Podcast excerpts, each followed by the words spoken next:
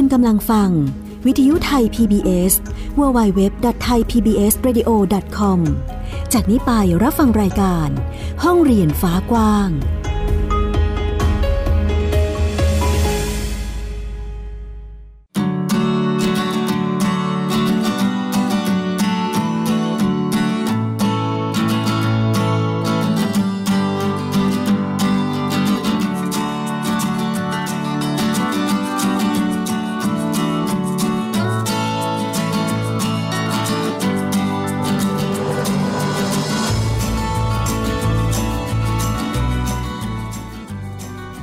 วัสดีค่ะ คุณผู้ฟัง ต้อนรับคุณผู้ฟังทุกท่านเข้าสู่รายการห้องเรียนฟ้ากว้างค่ะ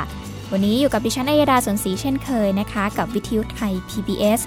www.thaipbsradio.com นั่นเองค่ะ วิทยุข่าวสารสาระเพื่อสาธารณะและสังคมนะคะคุณผู้ฟังอยู่กับเราที่นี่เนาะก็จะได้รับฟังข่าวสารต่างๆ อย่างห้องเรียนฟ้ากว้างเองก็นำเอาเรื่องราว หรือว่าประเด็นทางการศึกษามาเล่า แล้วก็พูดคุยให้คุณผู้ฟังได้ติดตามกันนั่นเองค่ะ ไม่ว่าจะในมิติของการศึกษาทางเลือกนะคะ ในมิติของการปฏิรูปการศึกษา หรือแม้กระทั่งแต่ เรื่องราวจากต่างประเทศเนาะแวดวงการศึกษาเข้าไปถึงไหนกันแล้วนะคะ มีอะไรเปลี่ยนแปลงบ้าง มีอะไรที่นำมาประยุกต์ใช้ในประเทศไทยได้บ้าง ก็นำมาเล่าแล้วก็พูดคุยให้คุณผู้ฟังได้ติดตามกันนั่นเอง นอกจากนี้คุณผู้ฟังยังสามารถฟังเราผ่านแอปพลิเคชันได้ด้วยนะคะ กับแอปพลิเคชันไทย PBS Radio นั่นเองค่ะ ก็ถือได้ว่าเป็นอีกหนึ่งช่องทางที่ ให้คุณนั้นรับฟังเราได้ง่าย แล้วก็สะดวกยิ่งขึ้นดาวน์โหลดได้แล้ววันนี้ทั้งระบบ iOS แล้วก็ระบบ Android เลยค่ะ ส่วนวันนี้มีอะไรให้ติดตามบ้าง ไปฟังกันค่ะ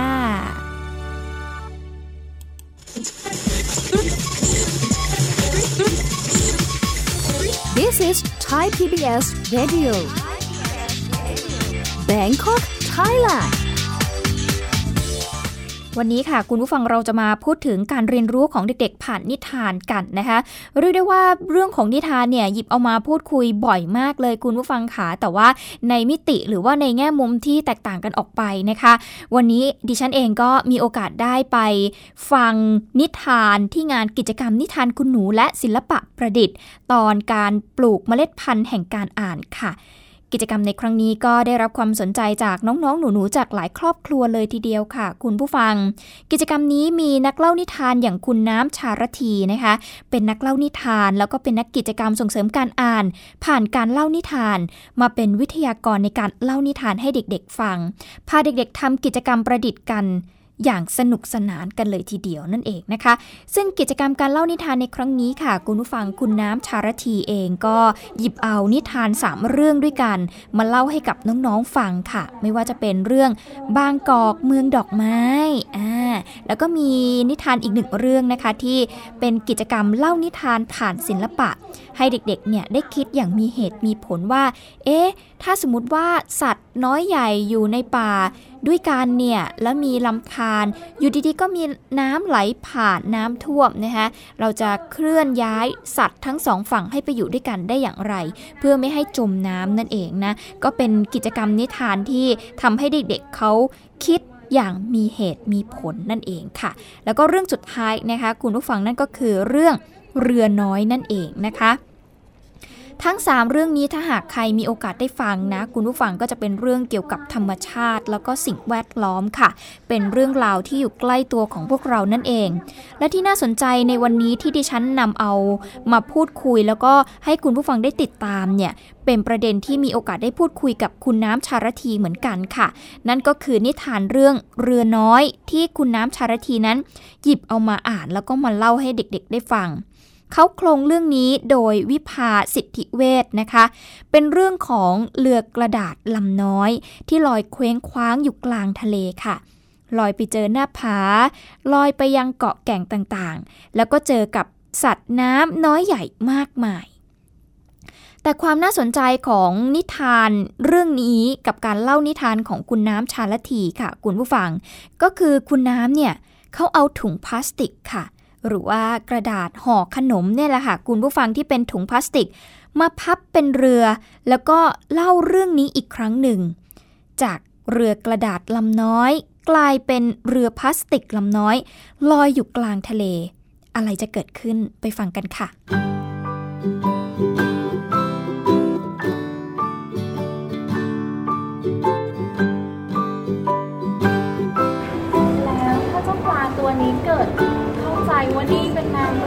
กินเข้าไปล่ะจะเกิดอะไรขึ้น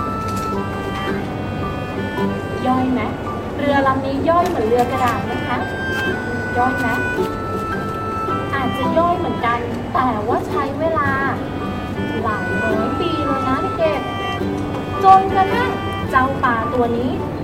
กินเรือเข้าไปแล้วมันตาย จนกระทั่งพวกเราทั้งหมดตายแล้วก็กลับมาเกิดใหม่ แล้วก็ตายไปอีก แต่ว่าเจ้าเรือลำนี้ก็ยังไม่ย่อยสลายเลยนะเด็กๆ แล้วถ้าเกิดว่าเจ้าปลาพวกเมื่อกี้เนี่ยไม่กินเรือลำนี้เข้าไปแล้วมันลอยมาเจอกับปลาวานเด็กๆว่าปลาวานเขาจะทันเห็นไหมแล้วถ้าเกิดเขาอ้าปากพอดีล่ะ แล้วเรือลำนี้ลอยเข้าไปในปากจะเกิดอะไรขึ้น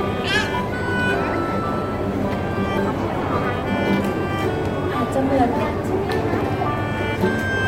แล้วถ้าเกิดว่าปลาวานก็ไม่ได้กินแต่ว่ามันลอยผ่านมาเรื่อยๆลอยไปเรื่อยๆล่ะจำได้ไหมไปเจอใครอยู่ใช่ อยู่ในน้ำปลาไม่กิน แต่ถ้าเกิดเจ้านกเนี่ยคิดว่าเจ้าเรือลำนี้เป็นปลาแล้วเกิดมันบินโฉบบินเฉียวมาแล้วก็ฆ่าเอาเรือลำนี้ไปล่ะเด็ เกิดอะไรขึ้นกับเจ้านกเกิดอะไรขึ้น เริ่มไม่แน่ใจแล้วมันก็อาจจะกลืนลงไปแล้วก็จริง ๆ แล้ว ยังไม่ทันกลืนหรอกเด็กอาจจะเกี่ยวอยู่แถวๆจะงอยปากแหลมๆแบบนี้ก็ได้ แล้วเจ้านกก็จะใช้ชีวิตต่อได้ลำบากมากๆแต่ว่าถ้าเกิดเจ้านกไม่ได้เอาเรือพลาสติกลำนี้ไปด้วยนะ เจ้าเรือน้อยพลาสติกก็ยังคงลอยต่อไปในทะเล แล้วก็เจอใช่ปลาปิรันย่าหรือเปล่ามั่นใจเลยใช่ไหมว่ามันมีฟันแหลมๆแต่ว่าพี่น้ำว่าลองกลับไปหาอ่านดูก่อนก็ได้นะเด็กๆไปหาข้อมูลก่อนว่าใช่หรือเปล่าปลาปิรันย่าเขามีไฟฉายแบบนี้หรือเปล่าลองไปหาก่อน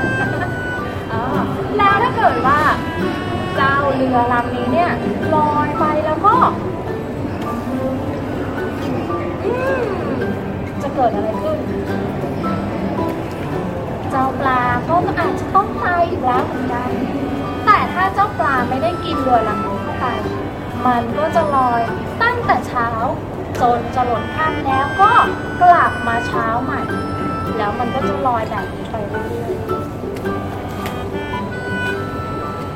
แล้วถ้าเกิดมันไม่ได้ลอยไปเจอกับเรือกระดาษล่ะเด็กๆแต่มันลอยไปเจอกับเรือลำอื่นเรือลำอื่นอะไรแล้วก็ยังมีเรือถุงขนมแบบนี้ด้วย แล้วถ้ามันลอยต่อไปเรื่อยๆ แล้วมีโอ้มีสัตว์ตัวอื่นมากินอีกจะเกิดอะไร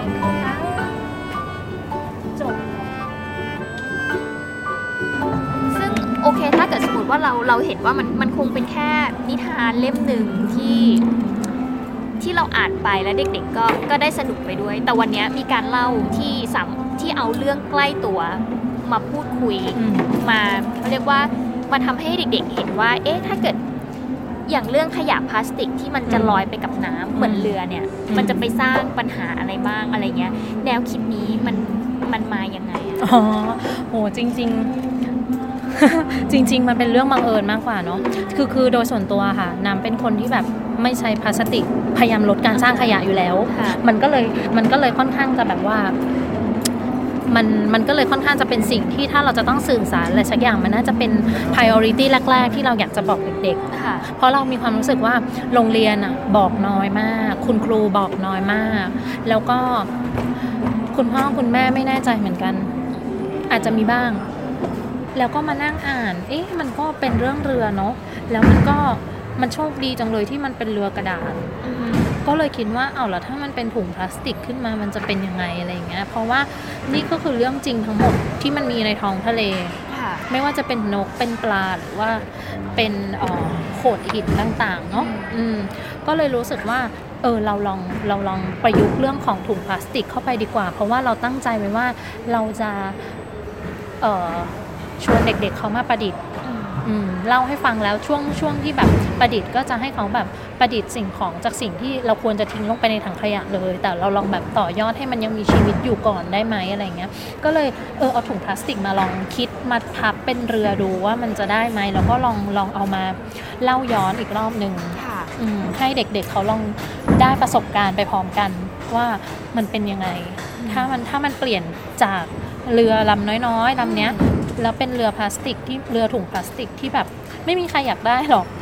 ใครจะอยากได้เรายังไม่อยากได้เลยแล้วแบบทะเลอยากได้หรออะไรเงี้ยอืมก็เลยก็เลยเหมือนเป็นจริง ๆ ก็เห็นเด็กๆตอนนั่งฟังเด็ก ๆ ก็มีความตกใจกันเยอะเหมือนกันว่าแบบเออว่าเหมือนแบบเด็ก ๆเขาก็เริ่มเริ่มต่อติดเริ่มคิดว่า เออมันไม่ควรเป็นแบบนี้นะ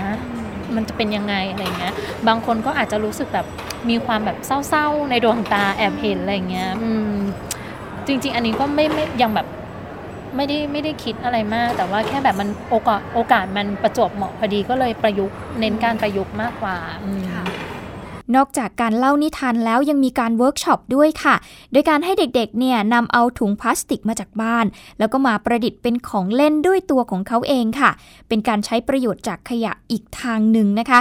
ซึ่งวันนี้ก็มีโอกาสได้พูดคุยกับคุณแม่ คุณพ่อ ผู้ปกครองนะคะรวมไปถึงเด็กๆ ที่มาร่วมกิจกรรมเล่านิทานในครั้งนี้ หลายคนพูดเป็นเสียงเดียวกันค่ะว่า สนุกสนานแล้วก็มีประโยชน์มากค่ะ ค่ะ ชื่อคุณแม่อีฟนะคะค่ะค่ะ วันนี้พาน้องๆมากี่คนคะวันนี้ มาสามคนค่ะ เอ่อมากิจกรรมในวันนี้คิดว่าน้องๆได้อะไรมาบ้างอะคะแม่ ก็อันดับแรกก็คือได้ฝึกสมาธิในการฟังนิทาน แล้วก็อันดับที่สองก็คือได้ร่วมกิจกรรมใช้ความคิดสร้างสรรค์ในการประดิษฐ์สิ่งที่เหลือใช้อะค่ะ เช่นถุงพลาสติก ค่ะ อย่างนิทานในวันนี้ปกติคุณแม่เป็นคนเล่านิทานให้ใช่น้องฟังค่ะอยู่เล่าแวเล่าช่ไมให้ฟังทุกคืนเลย ค่ะงั้นแสดงว่าน้องๆก็ต้องชอบฟังชอบฟังนิทานด้วยใช่ค่ะอย่างวันนี้ค่ะกิจกรรมการเล่านิทานของพี่น้ำอะค่ะค่ะเขาค่อนข้างที่จะเอ่อนำเอาเรื่องของเรื่องใกล้ตัวมาสอดแทรกให้น้องๆด้วยอะไรอย่างเงี้ยค่ะคุณแม่มีความคิดเห็นยังไงบ้างคะก็ทำให้เด็กเขาฝึกก็คือสิ่งรอบตัวของเขาเนี่ยคือสามารถเอาสิ่งที่ไม่ใช้แล้วมาทำให้เกิดประโยชน์ค่ะค่ะส วัสดีค่ะชื่ออะไรคะน้องหยกชื่ออะไรนะคะ ชื่อน้องหยกวันนี้มาฟังนิทานเป็นยังไงบ้าง สนุกสนุกนะคะ แล้ววันนี้ได้ประดิษฐ์ด้วยสนุกไหมคะ สนุกไหมสนุกไหมครับ สนุกหนูทำเป็นรูปอะไรบ้างคะวันนี้กระต่ายโอ้วันนี้ฟังนิทานแล้วสนุกไหมครับ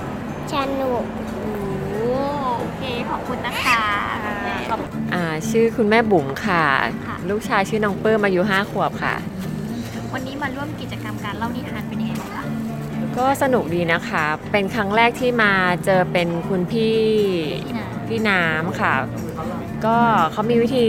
การเล่านิทานที่น่ารักดี แล้วก็เหมือนกับเด็กๆ ก็ให้ความสนใจกันมากอะไรเงี้ย มีการใช้วัสดุอุปกรณ์ ใกล้ตัวเอามาประดิษฐ์สามารถให้เด็กร่วมทำด้วยได้ ถ้าเกิดเราเอากลับไปทำที่บ้านอะไรอย่างเงี้ยค่ะค่ะ แล้วปกติคุณแม่เล่านิทานให้น้องฟังอยู่แล้วไหม คะค่ะปกติน้องก็ชอบให้อ่านนิทานให้ฟังอยู่เรื่อยๆปกติเราจะพามาบ่อยแต่หลังๆ ช่วงนี้เราไม่ค่อยได้เห็นประชาสัมพันธ์เท่าไหร่อะไรเงี้ย อันนี้บังเอิญแบบอุ๊ยรู้เปิดมาเจอพอดีเราก็เลยรีบพาน้องมาอะไรเงี้ย อ๋อโอเคแล้วอย่างเทคอย่างวันนี้มีพี่น้ำเขามีเทคนิคการเล่านิทานที่ไม่ใช่แค่เอาเนื้อเรื่องในหนังสือนิทานมาเล่าอ่าแล้วก็ยังเอาใช่ เรื่องใกล้ตัวมาด้วยคุณแม่มีความคิดเห็นยังไงบ้างคะ ก็ดีนะคะ อย่างเงี้ยเด็กก็จะเห็นแล้วว่าเออวัสดุเหลือใช้อย่างอื่นนะแล้วก็มาทำให้เป็นประโยชน์ได้นะ แล้วก็อย่างเรื่องนิทานเรื่องเรือน้อยเนี่ยไม่ว่ามันสอนไม่ไม่ใช่สอนแค่เด็กอะ่ะคือเหมือนกลับมาสะท้อนที่ตัวเราด้วยว่าทุกวันนี้เราแบบใช้สิ่งของยังไงอะไรอย่างเงี้ยวัสดุเหลือใช้เราควรแบบนำมาทำอะไรให้เป็นประโยชน์มากขึ้นไหมหรือจากขยะเนี้ยเราควรทำยังไงเพื่อที่แบบให้มันถูกเหมือนแบบแยกขยะ ให้มันเก็บเป็นที่เป็นทาง ไม่แบบลงไปสู่ชุมชนที่อื่นอะไรอย่างเงี้ย นอกจากความรู้ที่เราได้เองอย่างเงี้ยถ้าเราสอนน้องมันต่อไปมันก็กระจายสู่ชุมชนด้วยอะไรเงี้ยแม่ว่าก็เออโอเคดีมากเลยค่ะ แล้วคุณแม่คิดว่าการที่นำเอานิทานมาเป็นสื่อการเรียนรู้ให้กับเด็กๆ หรือว่าว่าลูกๆเราเนี่ยมันช่วยให้เด็กๆเขาสามารถเรียนรู้และเข้าใจได้จริง อันเนี้ยเราเห็นได้ชัดเลยนะ เพราะอย่างเรื่องบางเรื่องที่เราสอนน่ะถ้าเกิดเป็น ใช้ภาษาทั่วไปเด็กจะแบบไม่เข้าใจแม่แม่หมายถึงอะไร แต่เรื่องบางเรื่องพอเรายกมาจากนิทานน่ะเขาจะเห็นภาพ แล้วเข้าใจเรียนรู้ได้เองเลย อันนี้คือมันประสบการณ์ตรงเราก็ใช้นิทานเป็นสื่อในการสอนลูกอยู่เสมออะไรอย่างเงี้ยค่ะค่ะอันนี้หนูสามารถคุยกับน้องได้ไหมคะแม่ได้ค่ะ น้องจะตอบหนูไหมพี่ปื้มครับ พี่พี่เขาอยากถามอะไรพี่ปื้มหน่อย วันนี้นิทานสนุกไหมครับสนุก โอ้ได้เรียนรู้อะไรบ้างเอ่ย ได้เรียนรู้เรื่องอะไรบ้างครับวันนี้ได้เห็น อะไรบ้าง ได้เห็นสัตว์อะไรบ้างครับปลาปริญญาปลาพิรันย่าปลาปีรันย่าเขาจะกินอะไรวันนี้ที่น้ำเย็นที่น้ำบอกอะกินคนด้วยกินคนอ๋อด้วยกินเหรอคนคะด้วยเหรอ แล้วเขาจะกินอะไรเนี่ย มีรือใช่ไหม เขาจะกินอะไรวันเนี้ยอะไร พี่น้ำเล่าให้ฟังอะ กินเรือ กินเรือค่ะเรือทำมาจากอะไรพี่น้ำกระดาษทำมาจากกระดาษ เก่งจังโอเคขอบคุณนะคะคุณแม่ ขอบคุณค่ะ แม้ว่าคุณพ่อคุณแม่จะบอกว่านิทานเนี่ยแหละ คือเครื่องมือที่ดีที่สุดในการสื่อสารหรือว่าสอนลูกๆ แต่ว่าก็ยังคงเป็นประเด็นที่นักเล่านิทานอย่างคุณน้ำชารทีเอง ก็มองว่าเป็นเรื่องที่คุณพ่อคุณแม่อีกหลายคนเนี่ยต้องปรับเปลี่ยนมุมมองเรื่องของการหยิบยื่นหนังสือนิทานให้กับเด็ก โดยคิดว่าเด็กเนี่ยอ่านไม่ออกหรอก ไม่จำเป็นจะต้องซื้อให้อ่านก็ได้ เรื่องนี้ต้องรีบแก้ไขแล้วก็รีบเปลี่ยนทัศนคตินะคะ อีกประเด็นสำคัญเลยนะคะ ที่มันจะช่วยส่งเสริมเรื่องการรักการอ่านให้กับเด็กๆได้เนี่ยได้ดีที่สุดแล้วก็มั่นคงที่สุดเลยก็คือสถาบันครอบครัวเนาะเพราะว่าจากประสบการณ์เนี่ยที่เห็นไม่ว่าจะเป็นตามร้านหนังสือ หรือว่าตามเทศกาลสำหรับเด็ก หรือว่างานสัปดาห์หนังสือเนี่ยเราจะเห็นเลยว่าเด็กยุคใหม่เนี่ยเขาชอบหนังสือ มากกว่ายุคยุคเราเออหนังสือสำหรับเด็กอะค่ะค่ะ คือเขาเดินไปเพื่อเลือกนิทานเพื่อดูนิทาน แต่หลังจากนั้นไม่เกิน 2 วินาทีจะต้องมีคุณพ่อคุณแม่เดินเข้ามาแล้วก็ห้าม โดยการบอกว่า เอาไปทำไมอ่านไม่ออกหรอก หรือว่า เดี๋ยวก็ฉีกอีกอะเดี๋ยวก็พังอีก แพงก็แพง อันนี้เป็นความคิดที่ผิดมาก เพราะว่าคุณพ่อคุณแม่ได้ปิดประตูโลกแห่งการอ่านของเด็ก ๆ ไปเรียบร้อยแล้ว เพราะว่าถ้าคุณพ่อคุณแม่เองยังไม่ส่งเสริม ต่อให้คนรอบตัวส่งเสริม ไม่ว่าจะเป็นโรงเรียนส่งเสริมรัฐบาลส่งเสริมแต่สุดท้ายแล้ว พอกลับมาบ้านมันก็ไม่มีสังคมของการอ่านอยู่ดี มันก็ไม่มีโอกาสของการอ่านอยู่ดี เพราะฉะนั้นอันดับแรกเลยอะค่ะสิ่งที่มันเกิดขึ้นที่เด็กๆเขาเดินไปเลือกหนังสือเอง มันเป็นสิ่งที่น่าประหลาดใจแล้วก็น่าดีใจมากๆเลยนะคะ ที่แบบเออเด็กๆเขามีสิทธิ์ที่จะได้เลือกหนังสือที่เขาชอบ อยู่ที่ว่าคุณพ่อคุณแม่น่ะ พอเลือกไปแล้วคุณพ่อคุณแม่จะช่วยส่งเสริมให้เด็ก ๆเขาผูกพันกับเล่มนี้ได้จริงไหมหรือว่าถ้าเล่มนี้ที่เลือกลูกเลือกไปแล้ว มันไม่ดีจริง ๆ ก็เป็นอีกช่องทางหนึ่งที่จะแนะนำให้เขาได้ลองไปเจอเล่มอื่นที่ดีกว่านี้เหมาะสมกับวัยมากกว่านี้ก็ได้เหมือนกันอ,อันนี้เป็นเรื่องสำคัญมากที่ที่อย่างน้อยๆอเราก็แทนที่เราจะยัดเยียดว่าลูกควรจะอ่านอะไร แต่ว่าเราให้โอกาสเขาว่าเลือกที่จะอ่านเอง มีประเด็นหนึ่งที่คุณน้ำพูดถึงเหมือนกัน เรื่องของหนังสือนิทานค่ะ จริง ๆ หนังสือนิทานไม่ได้ทำมาเพื่อให้เด็กอ่านอ๋อใช่ นิทานนิทานเนี่ยคุณพ่อคุณแม่จากที่บอกไว้เมื่อกี้ว่าคุณพ่อคุณแม่จะพูดบ่อยมาก บ่อยจนเรารู้สึกว่าหุย มันมันไม่ใช่แล้วคือเขาจะชอบพูดว่าจะเอาไปทำไมอ่านไม่ออกหรอก แล้วก็จะมีอีกรูปแบบหนึ่งคือ เวลาแบบมีเด็กเล็ก ๆ ในบ้านแล้วญาติผู้ใหญ่ไปเยี่ยมจะชอบซื้อหนังสือไปฝากแต่ก็จะโดนสกัดกั้นด้วยผู้ใหญ่ด้วยกันว่า เด็กมันอ่านไม่ออกซื้อไปทำไม จริง ๆ แล้วหนังสืออะค่ะ อย่างน้อยๆ หน้าที่แรกที่ทำได้คือเป็นของเล่นก่อน เอามาจับเอามาเปิดให้มันรู้เอามันกระดาษฉีกแล้วมันขาดนะโอ้เปิดยังไม่ต้องไปรู้อืมยังไม่ต้องไปรู้อะไรเลยแค่รู้ว่ามีปลา มีใช่นกอยู่ในนั้น แค่รู้ว่าเป็นแผ่นๆลื่นๆมันๆ แค่รู้ว่าหล่นใส่เท้าแล้วเจ็บ หรือว่าเอามากอดมาเล่นแทนตุ๊กตา แค่นี้ก็เป็นหน้าที่เริ่มต้นของหนังสือนิทานแล้ว หนังสือนิทานจะว่าไปมันก็เหมือนของเล่นชนิดหนึ่ง แต่มันมีหน้าที่ที่มาต่อยอดไปได้ได้ไกลกว่านั้นอีกนะคะ ก็คือถ้าเด็กๆเขาเปิดมาแล้วเขาเริ่มดูเขาก็อาจจะเริ่มสนใจแล้วว่ามันมีตัวอะไรมีอะไรอยู่ในนั้น โดยที่เขายังไม่รู้เรื่องของภาษาเลยด้วยซ้ำอืมแต่ว่าอย่างแรกที่เขาได้เห็นคือความงามและค่ะกับการกระตุ้นความสนใจด้วยสีด้วยภาพด้วยเส้นอะไรต่างๆก็ตาม เพราะฉะนั้นกลับมาที่ว่านิทานไม่ได้ทำให้เด็ก ไม่ได้ออกแบบมาไว้ให้เด็กอ่านเอง อันนี้ถูกต้องที่สุดเลย เพราะว่านิทานคือเรื่องเล่าที่หนังเป็นหนังสือเป็นเรื่องเล่าที่จะต้องอาศัยคนช่วยเล่าให้เด็กๆฟังเออช่วยช่วยเพิ่มอีกหนึ่งประสบการณ์ให้เด็กๆ นั่นคือประสบการณ์ของการฟังอืมเนาะเพราะฉะนั้นมันน่าจะเป็นความคิดที่เราควรจะเปลี่ยนได้แล้ว ที่เราพูดกันบ่อย ๆ ว่า เด็กอ่านไม่ได้หรอก ในฐานะที่แบบว่า เราเป็นนักเล่านิทานด้วย แล้วก็ทำกิจกรรมกับคุณพ่อคุณแม่อะไรอย่างเงี้ยบ่อยๆค่ะคนที่อยู่ใกล้กับเด็ก ๆ ก็คือคุณพ่อคุณแม่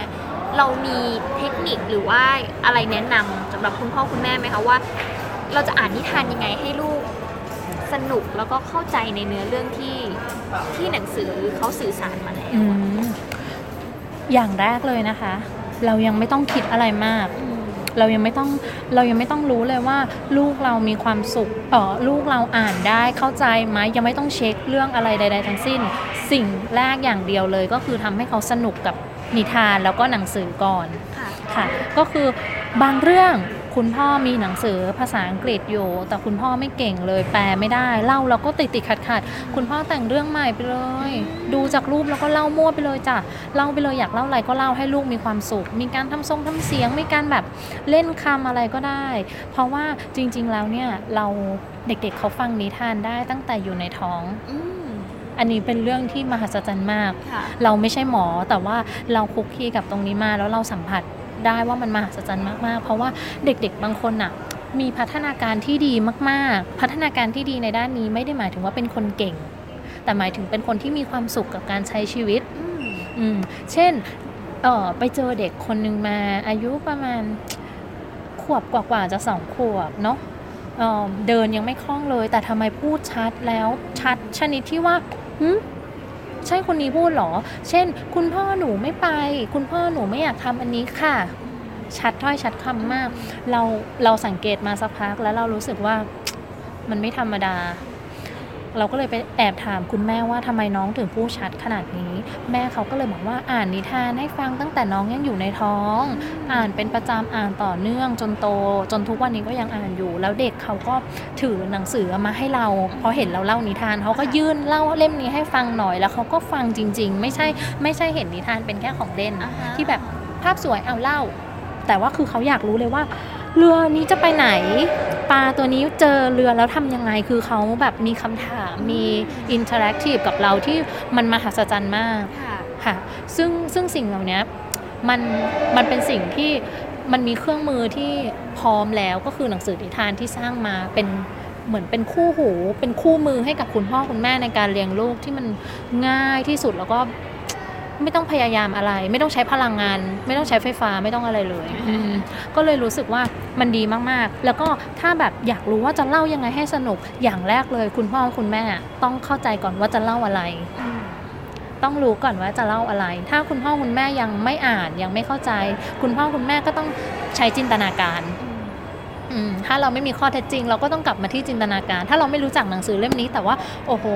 มันต้องเล่าแล้วแหละลูกอยากฟังมาก มันก็ต้องเป็นเรื่องของจินตนาการ แล้วก็ความสุขที่เราจะสร้างขึ้นมาให้กับลูกๆของเราได้ แค่นั้นเองไม่มีอะไรยาก แต่ว่าถ้ามองลงไปในเรื่องของวิธีที่ถูกต้องในการใช้หนังสือให้มีประสิทธิภาพ เมื่อเด็กเขาเริ่มรู้เรื่องแล้ว มันก็จะมีอีกสเต็ปหนึ่งเช่น จับยังไง เปิดยังไง หรือว่า ถนอมหนังสือยังไง เพราะหนังสือมันทำมาจากกระดาษเนาะค่ะอืมแล้วถ้ามันหายไปหน้าหนึ่งก็มันก็มันก็ไม่มีค่าแล้วอะเนาะเพราะฉะนั้นมันก็จะมีมันก็จะมีรายละเอียดต่างๆ ที่มันซ่อนอยู่ในนั้น แต่ว่ารอเมื่อถึงเวลาแล้วเราก็ค่อยๆค่อยๆเติมค่อยๆเพิ่มให้กับลูกๆ หรือว่าเด็กๆที่อยู่รอบๆตัวของเราก็ได้ ฟังแบบนี้แล้วคุณพ่อคุณแม่อย่าเพิ่งปิดโอกาสการเรียนรู้ของลูกๆไปนะคะ คุณผู้ฟัง เพราะว่าหนังสือนิทานนี่แหละจะเป็นเครื่องมือสำคัญเลยทีเดียว ในการสร้างประสบการณ์การเรียนรู้ของลูกๆได้อีกมากเลยค่ะและนี่ก็คือมุมมองและคำแนะนำจากนักเล่านิทาน ที่วันนี้ห้องเรียนฟ้ากว้างของเรานำมาฝากคุณผู้ฟังในวันนี้ค่ะ วิทยุไทย PBS www.thaipbsradio.com ออกอากาศจากอาคารบี องค์การกระจายเสียงและแพร่ภาพสาธารณะแห่งประเทศไทย ถนนวิภาวดีรังสิต กรุงเทพมหานคร Thailand คุณผู้ฟังสามารถติดตามเราได้นะคะผ่านทางเว็บไซต์ www.thaipbsradio.com แอปพลิเคชัน Thai PBS Radio ค่ะ ดาวน์โหลดฟรีได้แล้ววันนี้ ทั้งระบบ iOS แล้วก็ระบบ Android นอกจากนี้ยังสามารถติดตามข่าวสารสาระต่างๆ ของวิทยุไทย PBS ได้ กับแฟนเพจ Facebook ไทย PBS Radio นะคะ วันนี้ห้องเรียนฟ้ากว้างหมดเวลาลงแล้วค่ะ คุณผู้ฟังติดตามกันได้ใหม่จันทร์ถึงศุกร์วันนี้ดิฉันอัยดาสนศิลาไปก่อน สวัสดีค่ะ ติดตามรับฟังรายการย้อนหลังได้ที่เว็บไซต์และแอปพลิเคชันไทย PBS Radio ไทย PBS Radio วิทยุข่าวสารสาระ เพื่อสาธารณะและสังคม